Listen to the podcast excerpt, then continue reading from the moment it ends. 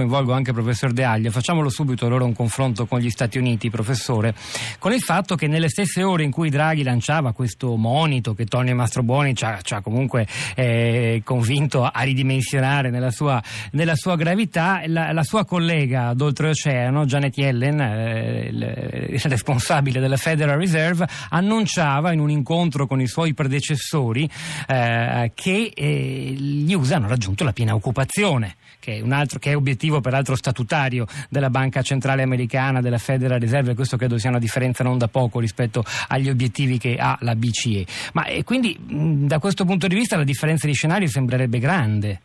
Eh, la differenza di, di, di scenari sembrerebbe grande, ma io non sono del tutto d'accordo con Antonio Mastrobuoni sull'interpretazione eh, di Draghi. È vero che quello che ha detto si colloca nel solco di quello che ha sempre detto, ma è il modo in cui l'ha detto che è molto diverso. Quella terribile frase finale della prefazione dove dice noi abbiamo fatto tutto quello che possiamo, a questo punto l'Europa è vulnerabile, che vuol dire, detto da un banchiere centrale, una cosa terribile, dire vulnerabile, non possiamo fare più niente, il bazooka è scarico. Ecco, questo è un po' il discorso, tocca ai politici, i quali non ci sono.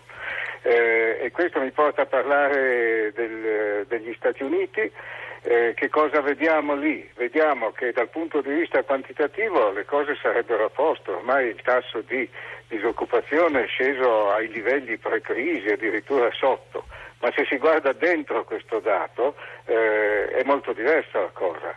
Sì, lavorano in tanti, ma prendono pochissimo, eh, la, i divari sociali sono aumentati le paghe in termini reali della maggior parte dei giovani, tra l'altro, eh, sono fatte da lavoretti e da cose del genere senza nessuna delle garanzie che almeno noi come Stato sociale riusciamo ancora a dare.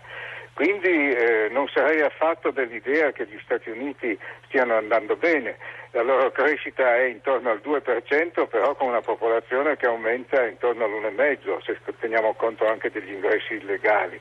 Eh, noi abbiamo una, un aumento pro capite nel 2015 che è probabilmente di qualche decimale superiore a quello degli Stati Uniti, mentre invece l'aumento complessivo è inferiore con una popolazione statica. Professor De Aglio, lei che giudizio darebbe, come lo argomenterebbe ai nostri ascoltatori sul eh, quantitative easing? Ma eh, intanto vorrei partire da una cosa che ha scritto eh, il primo ascoltatore citato, la quale non si può essere che in netto dissenso. Draghi non è un bancario. Un bancario è uno che applica delle regole, che sta allo sportello, eccetera. Draghi è un banchiere, cioè uno che ha fatto la politica e l'ha fatta con molto coraggio contro i governi. Quindi, per favore, cerchiamo di Chissà se era un refuso battute sì, certo. come si fa sempre. Detto questo, eh, lui dice chiaramente quello che io posso fare non basta se non ci sono i governi. Eh, I governi che cosa vuol dire? Ma anche alla luce del Panama Papers che abbiamo visti, i governi vuol dire eh, andare a tassare eh, quella parte di eh, reddito e ricchezza che non vengono più tassati perché sfuggono alle tassazioni, magari in maniera perfettamente legale per carità, però finché non c'è un accordo mondiale che mette sotto controllo i guadagni di borsa, le società offshore, eccetera, eccetera, eh, ci troviamo con, uh, sempre con la gamba di Draghi e basta. Invece con queste risorse aggiuntive si potrebbero fare le cose, ma queste risorse aggiuntive non si vogliono usare perché i governi sono più o meno della stessa pasta di questi possessori di capitale, non a caso abbiamo molti governanti che figurano nella lista dei Panama Papers e non solo, ma diverse volte il Parlamento europeo ha affrontato la questione della regolazione delle borse, di certe operazioni spericolate, dei mercati grigi che ci sono e tutte le volte poi questa cosa si interrompe, perché non c'è nessun entusiasmo politico per farlo. Senta, ma secondo lei questa emissione di liquidità che comunque tanti benefici alla fine secondo molti ha portato finirà? Il quantitative easing è comunque destinato a finire, no? Guardi, il quantitative easing è come l'ossigeno a un ammalato, eh, cioè lo tiene in vita, lo fa stare benino, eh, non riesce a correre ugualmente ma comunque cammina, però a lungo andare l'ossigeno gli rovina i polmoni. Eh, quindi alla fine non si può andare avanti con un'economia in cui i tassi di interesse sono a zero, in termini reali o magari negativi. Ecco. assolutamente privo di senso. Bisogna che i tassi di interesse siano positivi e perché siano positivi a un certo punto ci vuole una risposta. La risposta eh, diciamo, i progetti industriali non, in questo momento non riescono a darla perché bene o male eh, ci sono, ci sono grandissime novità tecnologiche eh, Mastro Buoni citava prima Industria 4.0, insomma la robotizzazione, eccetera, questa è una cosa che ci sconvolgerà il futuro, ma sono eh, diciamo, delle risorse che prima distruggono e poi creeranno, ma abbiamo prima un problema di occupazione che viene creato. Pensate a tutta la distribuzione adesso che arriva Amazon col drone che porta la spesa a casa.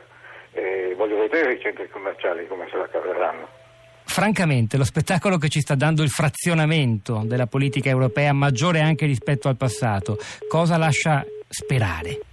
Eh, lascia sperare abbastanza poco. Eh, teniamo presente che in questo momento abbiamo un governo francese che non riesce a far passare nessuna riforma se non la stravolge completamente, la Spagna senza governo, eh, l'Irlanda senza governo, la Gran Bretagna con tutto questo referendum che paralizza qualunque altro tipo di attività. Eh, poi possiamo far, um, allungare l'elenco, passare alla Grecia, passare ad altri paesi, in sostanza una buona metà dell'Unione Europea ha eh, un esecutivo che non, eh, non, è in grado di, di, di, decidere niente.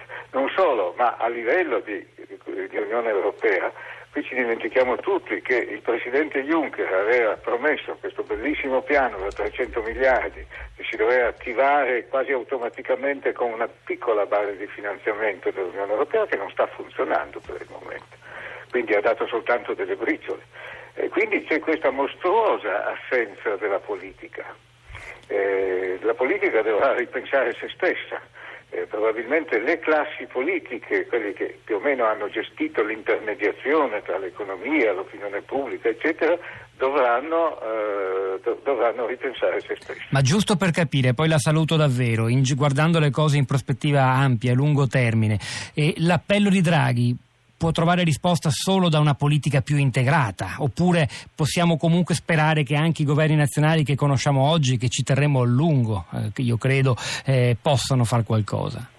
Eh, ma eh, direi che per fare qualcosa eh, dovrebbero riuscire a cambiare modo di vedere il mondo, cioè soprattutto i tedeschi. Eh, certi tipi di dogmi sono anche giustificati in certe situazioni eh, però poi vanno superati quando la situazione cambia.